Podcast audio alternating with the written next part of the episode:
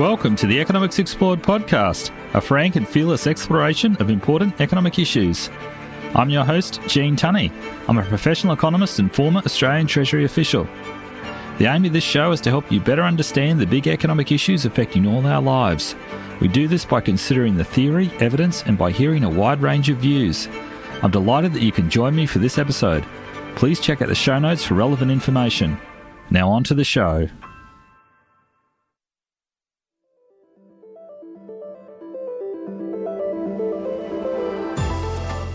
Hello, thanks for tuning into the show. In this episode, I catch up with Andrew Murdoch to talk about the transition to net zero greenhouse gas emissions here in Australia. My occasional co host Tim Hughes took part in the conversation too. Andrew is the managing director of Arche Energy, which describes itself as a clean energy, power, and infrastructure advisory, providing depth of experience to the investment community as it develops and executes clean energy, power generation, and infrastructure projects. It's headquartered in Fortitude Valley, Brisbane, not far from my office. As you'll hear, Andrew is generally positive about the transition to net zero, and he has that can do attitude you'd expect from an engineer, but he's also a realist. He gave us some great insights into the challenges associated with bringing large amounts of renewable energy into the system and he made strong arguments for remaining open to a range of options, such as nuclear power, and for persisting with R&D in carbon capture and storage, a so-called clean coal technology. Okay, let's get into it. I hope you enjoy our conversation with Andrew Murdoch.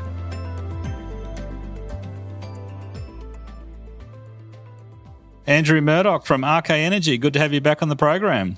Thanks, Gene. Good to be here. Excellent. Uh, Tim, thanks for joining us for this conversation too. You're welcome. Good to be here. Excellent. Uh, so, Andrew, you got in touch after the conversation that Tim and I had recently with Sir David Hendry. And one of the things we talked with Sir David about was the transition to net zero. And we talked about what was happening in the UK and what he thought about nuclear energy as a possibility for Australia. And we talked about these small modular reactors. So you got in touch with us, and you you've been on the show before, and you've mentioned uh, that you have some thoughts on you know renewables, on how we're going with the transition to net zero, on nuclear energy. So yeah, keen to chat with you about that today. If you're happy to do that. Yeah, thanks, thanks, June. Yes, happy happy to do so. Yes, Sir David um, raised some interesting points, and so I thought it would be good to expand on some of those a little bit. Excellent. So to kick off with Andrew, could you tell us how do you think this transition to net zero is going here in Australia? And then we might chat about how it's going overseas, please.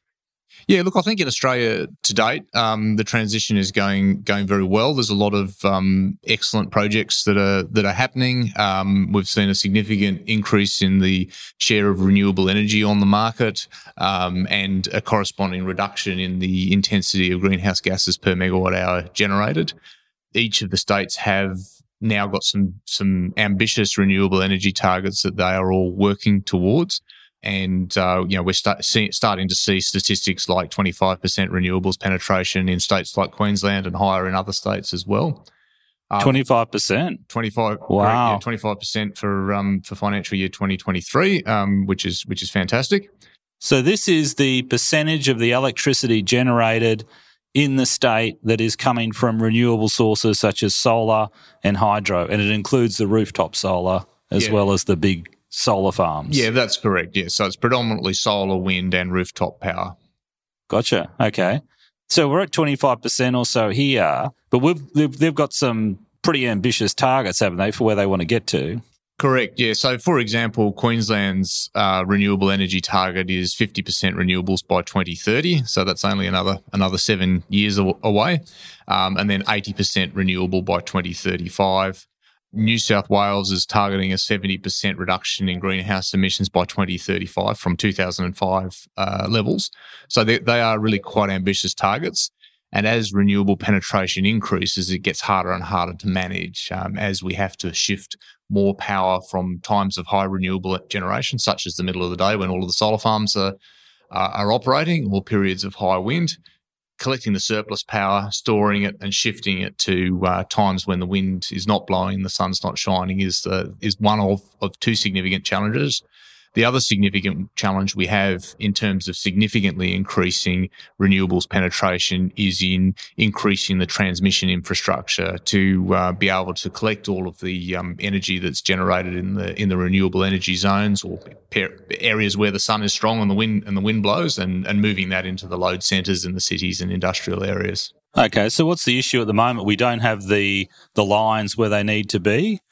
Yeah, so the lines um, have historically connected the large baseload thermal power stations in places like the, Bowen Basin and the Hunter Valley, and connected them to um, to the load centres in in the big cities and and uh, and industrial areas. So um, because that's where the energy is flowing. It has flown. It's flown from the areas where the coal is to where the where the load is. Mm. Now it needs to. Now we need to get the energy from where the wind blows and the sun shines to where the uh, to where the load is, and that's a lot more geographically dispersed. And uh, yes, there have always been transmission lines to a lot of these communities, but those transmission lines have been sized to suit the towns and communities. Um, in the area rather than and, and of course that load is much much smaller than the the hundreds and thousands of megawatts that we want to um, be um, transmitting from those areas back into the cities.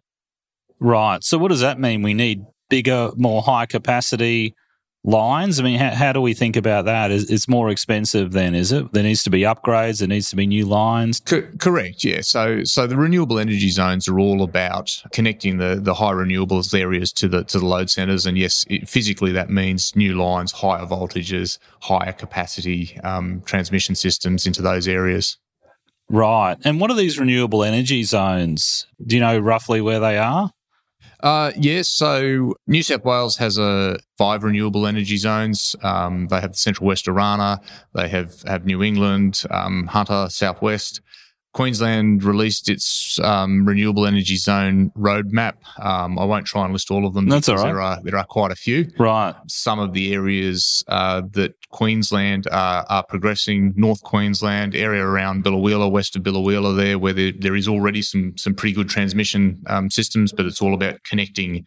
Uh, connecting local farms into the local wind farms and solar farms into the into the existing transmission system uh, Darling Downs areas around Macarthur Wind Farm, um, uh, expanding those, uh, expanding those zones as well. So.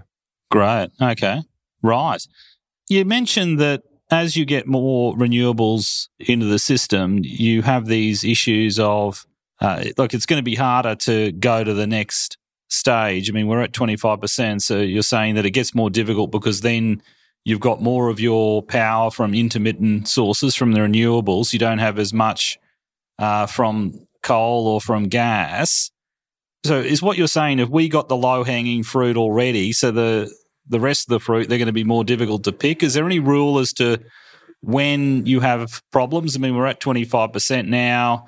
I mean, can we can we get up to fifty percent? Like, what does that entail? Is does that is that when we need the pumped hydro? Do we need pumped hydro to get to fifty percent? How do we think about this?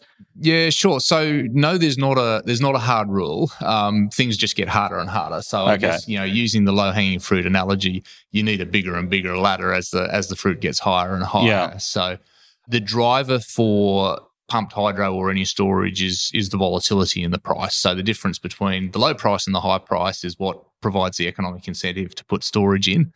Um, so the more the more generation that happens at the same time, um, whether it's solar in the middle of the day or wind when the when the wind is blowing, as a ratio against the peak demand, um, the greater that difference is, the greater the economic incentive is for um, for the installation of of batteries. Um, from a energy supply perspective, from a security of supply perspective, it becomes a probability game. So you've got um, the probability of the sun shining and the po- probability of the wind blowing in various different geographically dispersed regions around around the country on the network, um, and what's the probability of um, any one meteoro- meteorological event uh, impacting the energy supply to the point where we have to start turning power off the more storage you have on the system, uh, the more dispatchable generation you have, whether it's coal or gas, the lower that mm. probability is. The more concentrated your your um, your renewable energy resources are meteorologically, if you have all of your solar farms in the one location, for example, and uh, and you get you get rain in that location, well, you, you're going to get no generation. Whereas if you, if you spread them out all over the country, well, you, have got a greater chance of, it, of there being um, of, of it being sunny in any one spot. And of course, if you um, spread them out in a line that runs east west, then uh, you're extending your generation day as well. So yeah, yeah. Tim, do you have any questions for Andrew at this stage? It is a sort of like more of an overview, sort of like a question, I guess. Um, when we look at 80% by 2035, without obviously having a crystal ball, I mean, it's there as a target.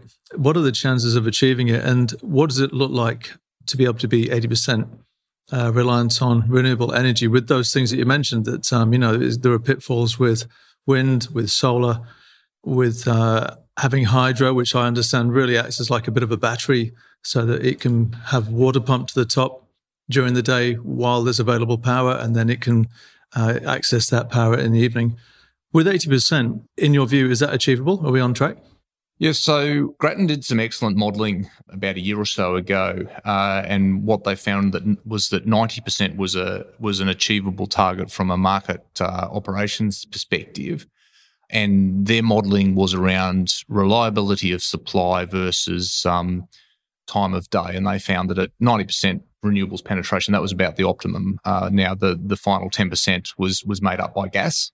When it comes to the probability of being able to achieve it, yeah, look, with enough pumped hydro and with enough batteries, yes, you can do it. Um, and certainly with the gas in the system to deal with those periods where the sun doesn't shine and the wind doesn't blow for, for weeks on end, well, you can just just run gas for that 10% of the time. And if you're 90% carbon free and uh, 10% carbon at, at, at gas intensities of roughly half that of coal, you know, that's a pretty good outcome on an average 24 7 basis. So, uh, in terms of carbon intensity. So, this is interesting because, like you mentioned, oh, yeah, say it doesn't, you haven't got the renewables for a, for a week or so.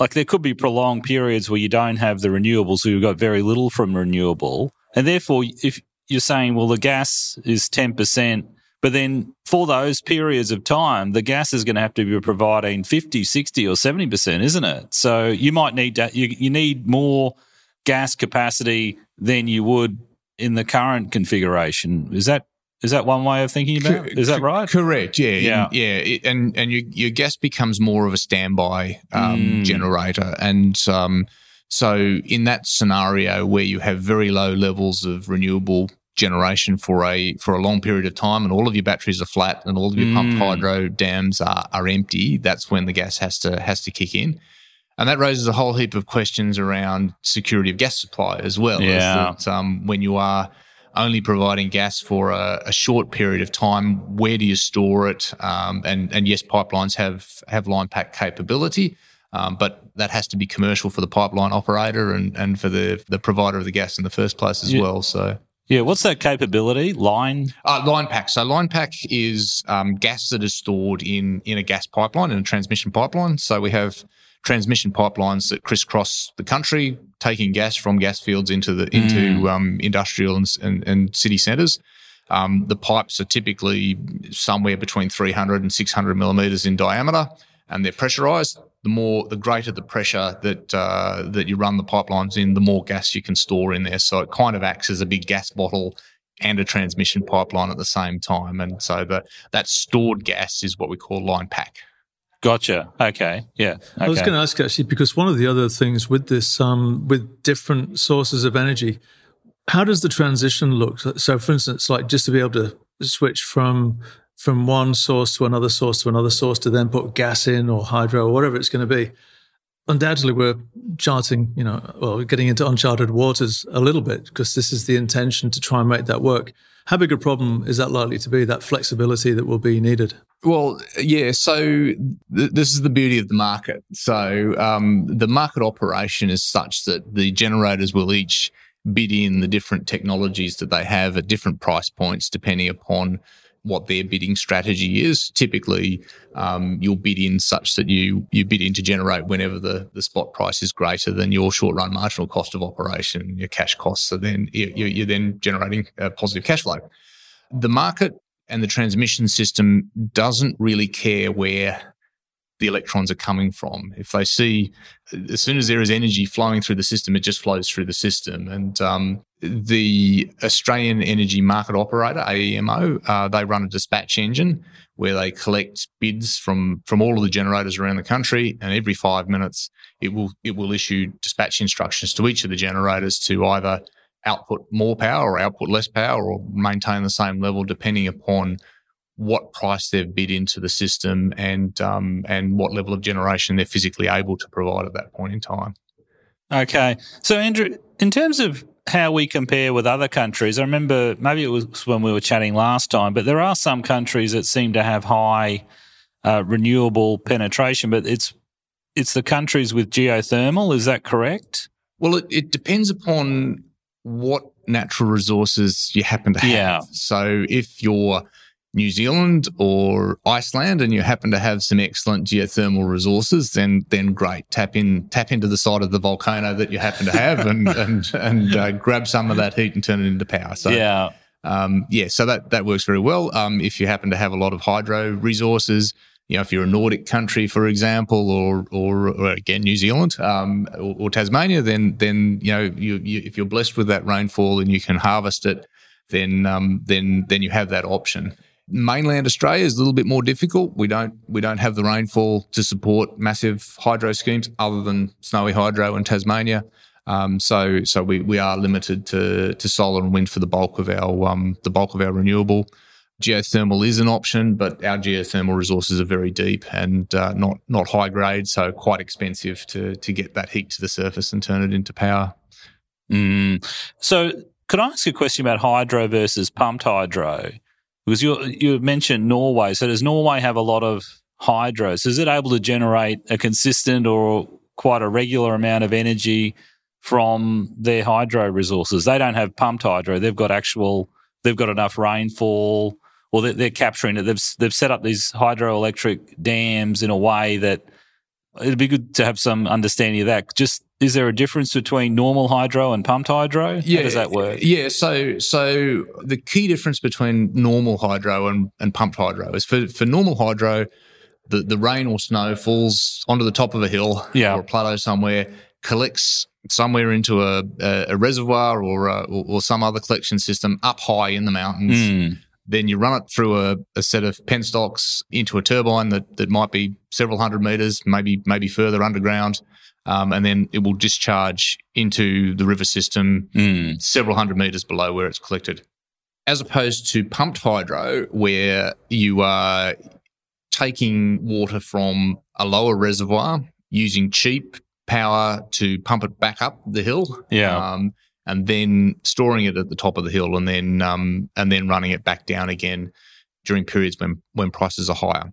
Now you can do both in the same scheme, uh, and there are there are several examples of um, of both. So so you might collect the your snow melt or your your rain up in the up in the hills, run it through the run it through the turbine once, and then go. Well, you know what? I wouldn't mind doing that a second time, mm. um, and uh, pump it back up the top of the hill again. And that that is particularly useful for areas where there's seasonal variations in the amount of water that comes through the system. Snow melt, for example. Yeah. So um, mm. you know, during the during the autumn, you might you might pump more water up the top of the hill and use it in pumped hydro mo- mode. During the spring, you might just use it as a once through system.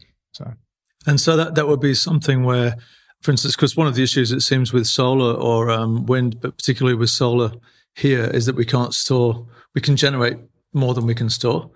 Uh, is that right?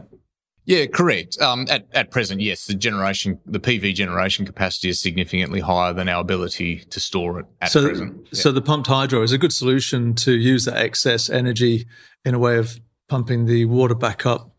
Um, so that uh, effectively having it as an extra battery, like the, the hydro itself serves as a battery, so you can then use that power in the evening. Yeah. Well, it's a solution. The question is, is it a good solution relative to other solutions we have for, for transitioning to net zero. Right. Right. Because it's, there's a cost to it, isn't there? I mean, presumably, like building these big these pumped hydro dams, that's, I don't know, have billions of dollars, isn't it? I mean, it's a huge amount of money that we have to spend. And C- correct, correct. Yeah, Yeah. The- they- these are big projects. They're big civil works projects, billions of dollars, um, many years, lots of geothermal risk, lots of opportunity. Uh, sorry, lots of geotechnical risk. I beg your pardon. Uh, lots of opportunities for the projects to not go as well as perhaps we we first planned. now, Um, geotechnical risk, you mean the risk of earthquakes? no, I mean the risk of rock being harder than you expect it Ah, to be. gotcha. Okay. I, That's I mean, good. I mean, and I mean the risk of tunnel boring machines getting stuck for months um, underground. Um, those kind of those kinds of exercise. So it, it it really impacts in terms of cost and schedule risk, and and you know it's it is difficult to it is difficult to predict what rocks underground will cost Yeah. to dig, and many a construction company uh, has gone to the wall because of uh, not not understanding geotechnical risk. Right. Wow. Okay. Yeah, that's that's a really good point. Um, because we've got to build two new pumped hydro here in in Queensland, and that's because yeah we need the storage because we're going to be relying a lot on solar and wind. We don't have geothermal as they do in uh, was it Iceland or somewhere like that? Yeah, I- Iceland and New Zealand. are the- Iceland and New Zealand. to a lesser extent, uh, PNG. So And geothermal will be good because it, is it twenty four seven effectively? Co- correct. Yeah. So the volcano doesn't sleep, right? So Yeah. or the hot granite doesn't sleep. So um, yeah. So it's, Exactly. it's a heat source that is there twenty four seven. Yeah, It's a good yeah. baseload reserve. So Yeah. I guess what we're interested in is, uh, and because there's an upcoming event at the, uh, it's at the Tivoli, I think, isn't it, Tim? I think so. Yeah. Yeah, around the corner from where we are here in uh, in, in Fortitude Valley or, or Newstead, and it's about does Australia need nuclear power? Because we're discovering that the greater penetration of renewables, relying more on renewables, well,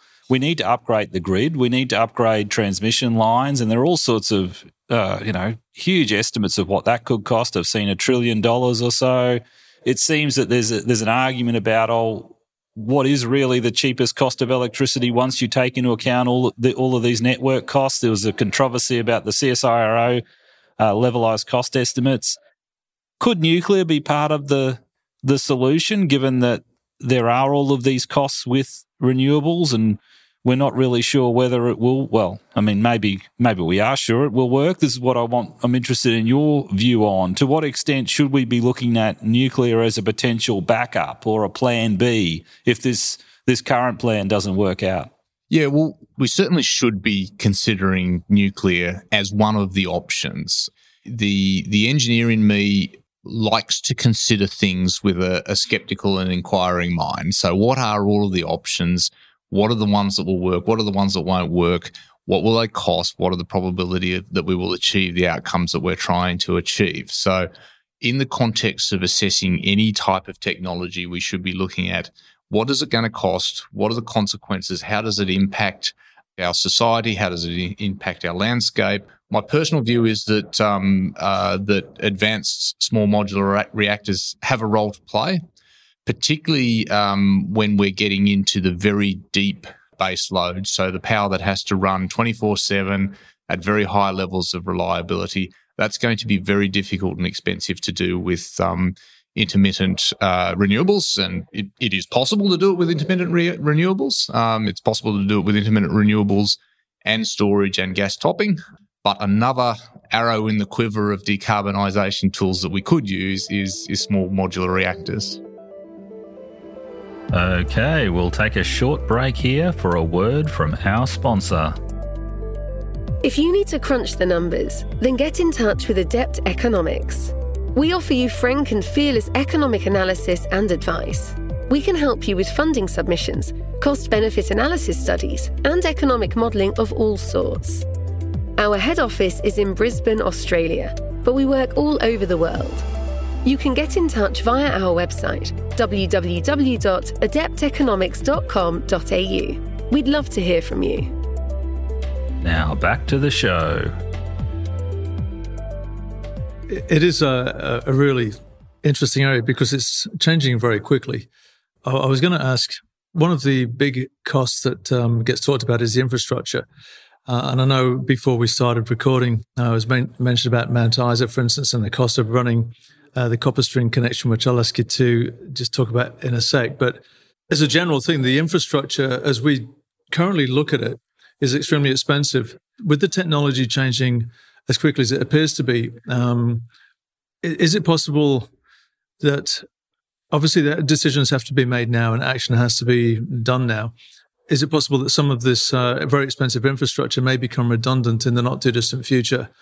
Uh, with the possibility of, for instance, we haven't uh, also leading into the conversation about SMRs, small modular reactors, which I imagine would require less of this infrastructure if that was to be the case, that they would be rolled out um, in more locations. So we don't need to move energy over large distances. So I, I, guess the overriding question would be, you know, like with this changing technology, battery storage is obviously a big part of this, um, where it may not be necessary to put all this expensive infrastructure in place now. How does that pan out? Um, obviously, we have to go with what's available, current technology. How do we stop ourselves wasting money on uh, infrastructure that becomes unnecessary fairly soon? Sure, good good question, and I guess you, there's a whole heap of crystal balling that there needs is, to be yeah. done in terms of. so I realise it's an impossible yeah, question, and, and it's very much uh, a sort of moot point because this is clearly. I mean, it's all expensive. but There's a lot of money involved in this, and and it's um you know it's taxpayers' money getting invested in these systems, and of course it's contentious, and yet of course we have to go with what we know. We can't put things onto what we think is going to happen, but it appears that it's moving in a direction quickly enough that we might be able to. I don't know. It might be prudent to hold off on some of these um, bigger things. So, sorry, I, I put about five different questions in there for you, Andrew. But um, so the CopperString connection, if we can go with that. So the current way of moving power over long distances is currently quite expensive. Yeah. Correct. Yeah. So I guess I'll, I'll, talk specifically about CopperString because it's an interesting project, um, and and it probably in describing it, it, uh, it it probably addresses many of your questions. So, firstly, the fundamental reason that you would want to connect Mount Isa to the national electricity market. So currently, Mount Isa, Cloncurry, and all of the mines that operate off that system operate on a, on an isolated grid. So there's right. a small power station, Diamantina Power Station, that operates in Mount Isa. It burns gas. It's connected to the Carpentaria gas pipeline, and it, it provides power to those to the to the mines in those in that area. The original value proposition, and this value proposition still holds true today in connecting Mount Isa to the national electricity market, is to reduce the cost of minerals processing in Mount Isa. So, if you reduce the cost of power, the bulk of the power consumption in the Mount Isa grid is used to make big rocks into small rocks so that copper and other minerals can be can be leached out of it. So if you reduce the cost of power, all of a sudden you can chase lower and lower grades of ore. Your mine lives get extended, right. um, mm. and economic output from the Northwest Minerals Province increases. So that's the value proposition. If you connect Mount Isa to the national electricity uh, grid, those existing power stations at Mount Isa, they still exist um, and they can still generate power. And, and instead of just selling it to customers on the Mount Isa grid, they can suddenly sell that power to people elsewhere on the grid. They can sell it to you and me here in Brisbane or people in Sydney or, or anyone else who's connected to the national electricity market. So it opens up the number of, uh, of customers to them.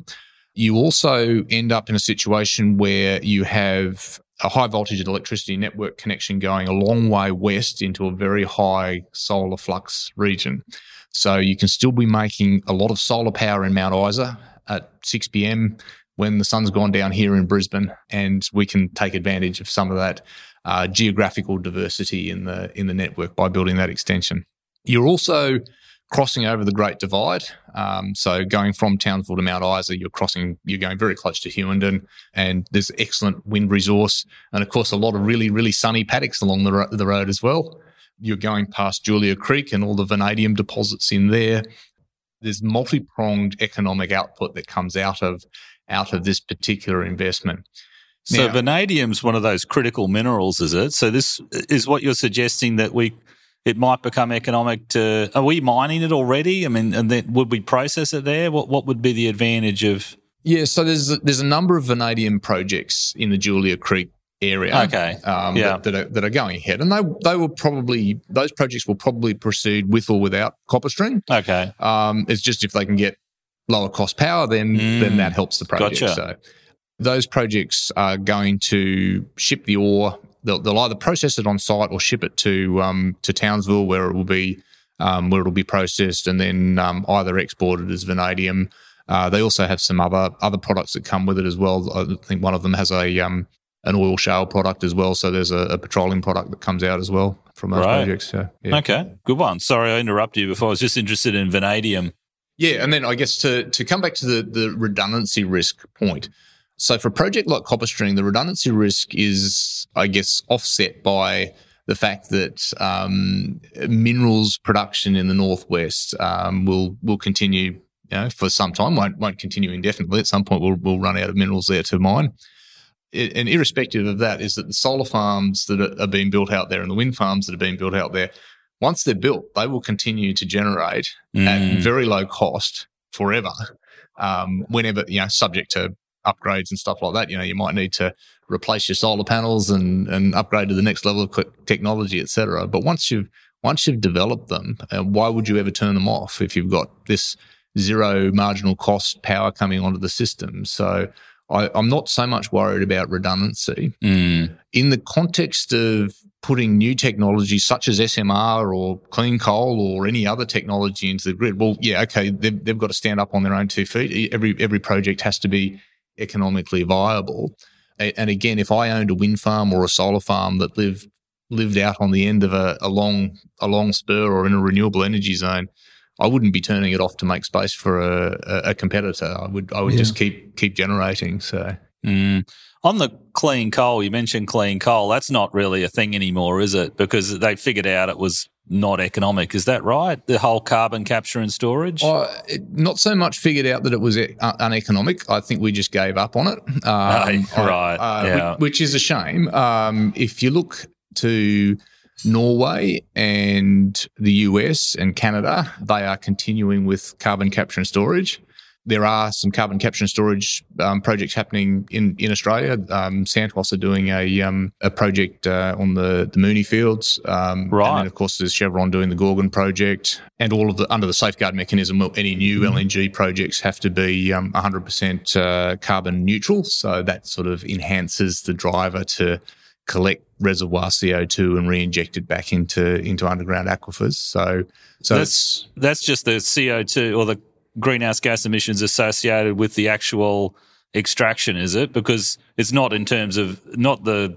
greenhouse gas emissions associated with the burning in some other countries, is it? correct. Yeah. So right, just the okay. scope one emissions. Yeah, gotcha. So yeah, yeah, So for for reservoirs such as a typical Northwest Shelf reservoir, yeah. where there is there is CO2 and methane mm. in the mm. reservoir. Yeah. Instead of venting the CO2 and and selling the methane, they will now be required to deal with the the CO2 um, gotcha. for new projects connected to LNG facilities yeah. under the safeguard mechanism. So their own process becomes neutral as such. Correct. Okay. So back to clean coal. Um, yeah, my personal view is that in Queensland, in particular, uh, we're doing ourselves a disservice by not pursuing clean coal. Mm. Um, now, that's not to say that it's going to be the answer, but again, it could be one of several solutions or one of uh, several contributors to lower lower carbon power in Australia. Right. Well, just on that note, so for instance, to get to 80% by 2035, so if clean coal um, was an achievement that could be done, that would be part of the 80%, not part of the 20% remaining. Well, it depends upon how you define renewable. Okay, so yeah, okay, yeah, so so so actually, sorry, uh, th- so that's the distinction: is it's renewable, not necessarily carbon yeah. neutral. Correct. But I, I guess, yeah, you could say it's renewable equivalent.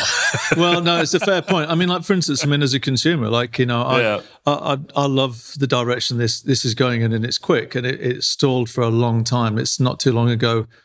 Uh, Tony Abbott and Joe Hockey were making it making a joke out of renewable energy uh, so the acceleration and the take up has been incredibly fast, uh, which is really exciting to see. And so the intention here is really good from the consumers through to the market, through to uh, government now, which is great. And of course, like the conversation like this really is like, well, how well can it be done? Is it realistic? And, you know, what are the best choices because it's moving so fast?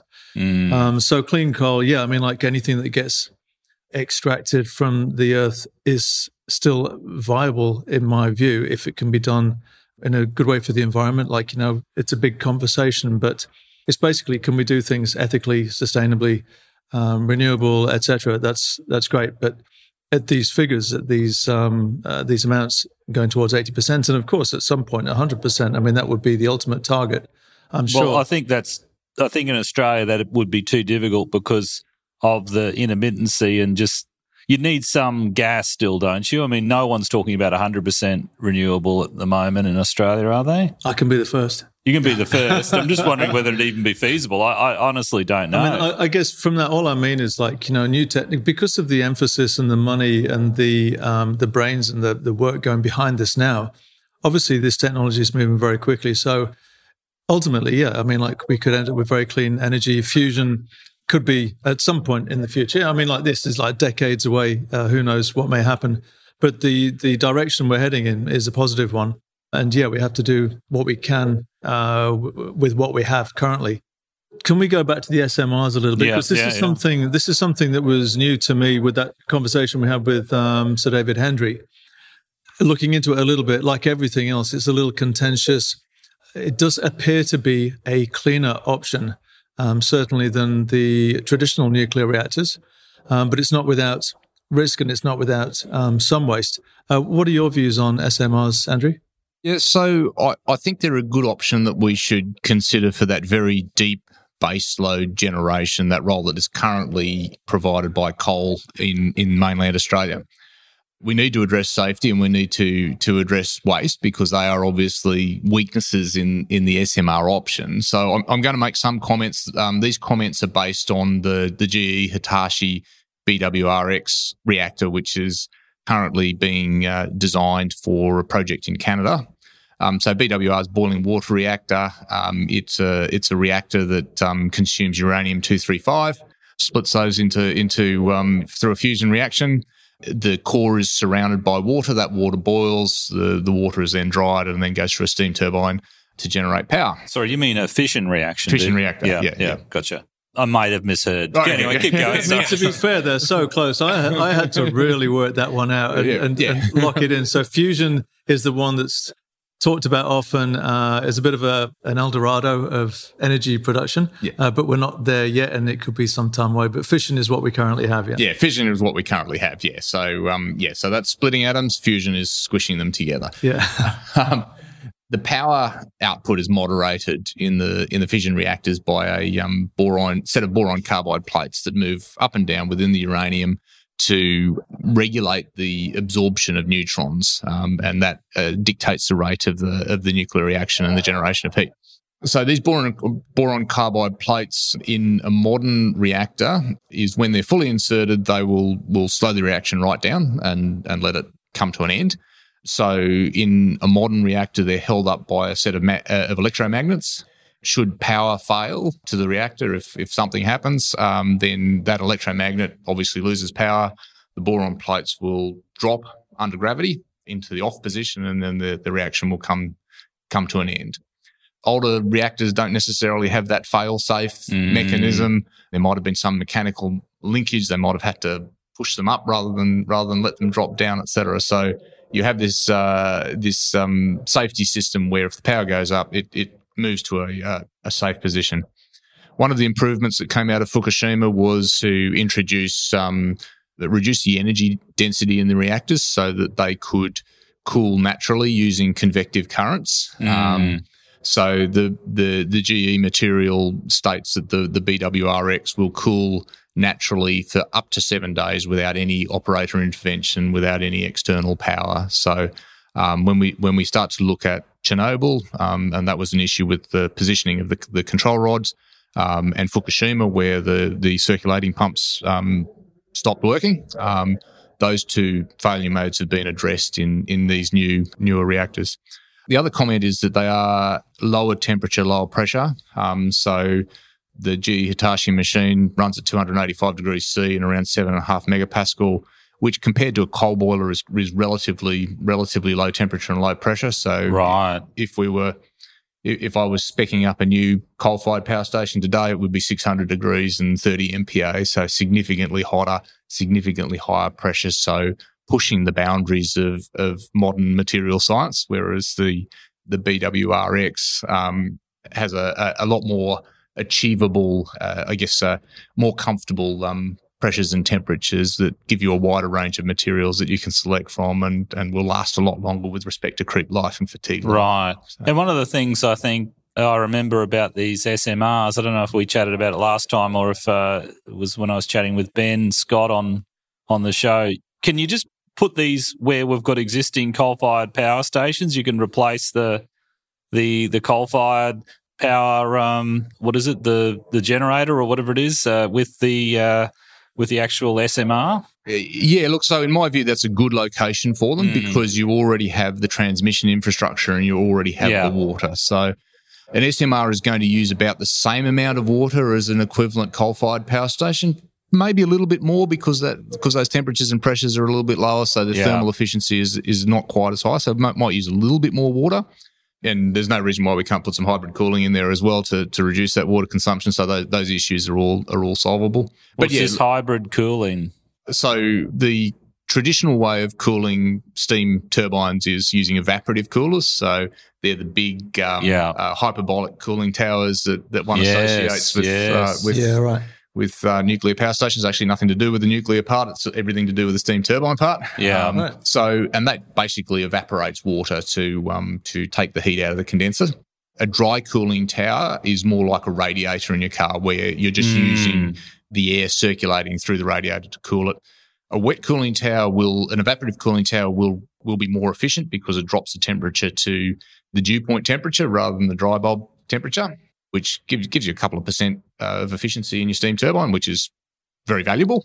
And then if you do a hybrid, you um, the reason you would do a hybrid is, is essentially to save a bit of water, drop the high temperature heat out using the radiator, and then still achieve those lower temperatures by by taking maybe the last 10, 20% of heat out using evaporative cooling. Right. Okay. Gotcha. So there's still some radioactive waste from SMRs. Uh, is that right? So it's, it's reduced. Um, so compared to the energy it can generate, it's less than a large um, nuclear station, uh, nuclear power station, um, but there is still some waste percentage wise, I guess, uh, compared to the power generated. Correct. Yes. Yeah. So radioactive waste. I mean, c- correct. Yeah. yeah. So so yes, it does generate high level radioactive waste, and the most significant part of that is the spent fuel rods. Now, the spent fuel rods can be reprocessed. Um, yeah, it's I can't remember the ratio now. It's something in the order of around ninety five percent of the energy remains in in the uranium fuel rods after they're removed from the reactor. So that reprocessing, which is essentially is is refining the amount of U two three five uh, and removing some of the U two three eight. And once it's reprocessed, it yeah can go straight back in the reactor and run for another. so is this transuranic waste? Is that right? Because this is um, David Hendry mentioned about he, he referred to transuranic waste, which can then be um, reused by the uh, SMR. I'm, I'm, just repeating this. Uh, so, uh, I mean, this is uh, we, we, we went over this briefly with um, Sir David, so it would be something we could put to him directly. But uh, that was my understanding that uh, there was a certain amount of the waste that can then be um, uh, used as fuel um, by, the, by the SMR. Yeah, yeah correct, correct. Yeah. yeah. the bulk the bulk of it can be reprocessed and, okay. and reused. Now, that said, even if you don't, and a lot of countries don't reprocess their waste because it's quite expensive compared to, to producing new fuel rods from raw, raw uranium, even if you don't, you're still only generating a very small amount of waste. Radioactive waste is pretty serious stuff for a long period of time. So the disposal of that, I guess, must be quite expensive, let alone the dangers of handling and processing that.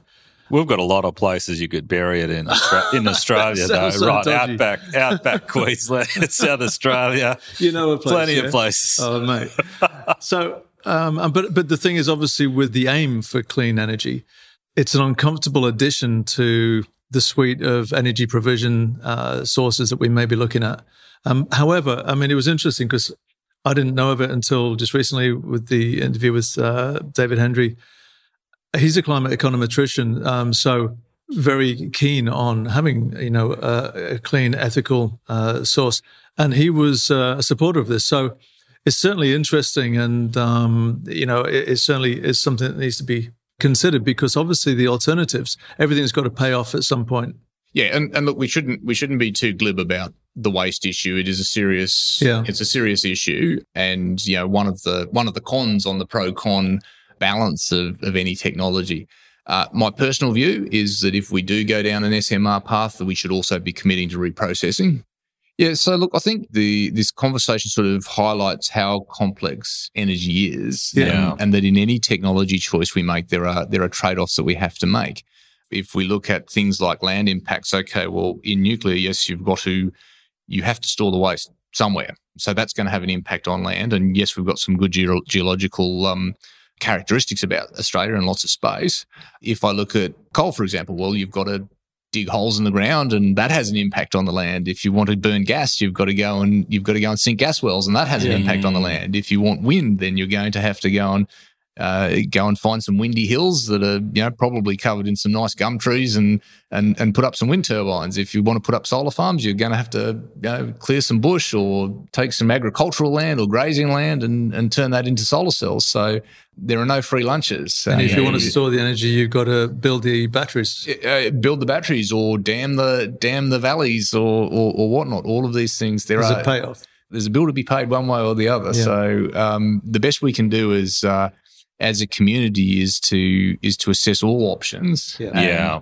On a level playing field basis, with a with a, a skeptical and inquiring eye, Yeah. what is the best engineering? What's the best economics? What's the best ecological science? Can we afford it? Will it produce the ecological, social, power, reliability needs that, that we want? Or is it the best compromise of all of those? Yeah, yeah, Yeah. yeah, absolutely.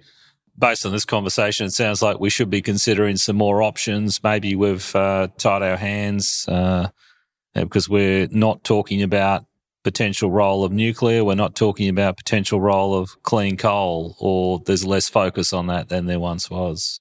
This has been amazing. Again, really good, good for us because this is such a complex area. And I mean, I've got my own thoughts, but I, I don't know enough about the engineering to be able to speak authoritatively on it. No, look, it's been a good discussion. Um, yes, thank you, uh, thank you for the opportunity. Oh, it's a pleasure, Andrew. Always, uh, always happy to, to chat. And uh, yeah, it's good to get your insights on uh, the transition to net zero. So thanks, Andrew. Thanks, Tim. Thank you. Thanks, Andrew. Thanks. Righto. Thanks for listening to this episode of Economics Explored. If you have any questions, comments, or suggestions, please get in touch. I'd love to hear from you. You can send me an email via contact at economicsexplored.com or a voicemail via SpeakPipe. You can find the link in the show notes. If you've enjoyed the show, I'd be grateful if you could tell anyone you think would be interested about it. Word of mouth is one of the main ways that people learn about the show. Finally, if your podcasting app lets you, then please write a review and leave a rating. Thanks for listening. I hope you can join me again next week.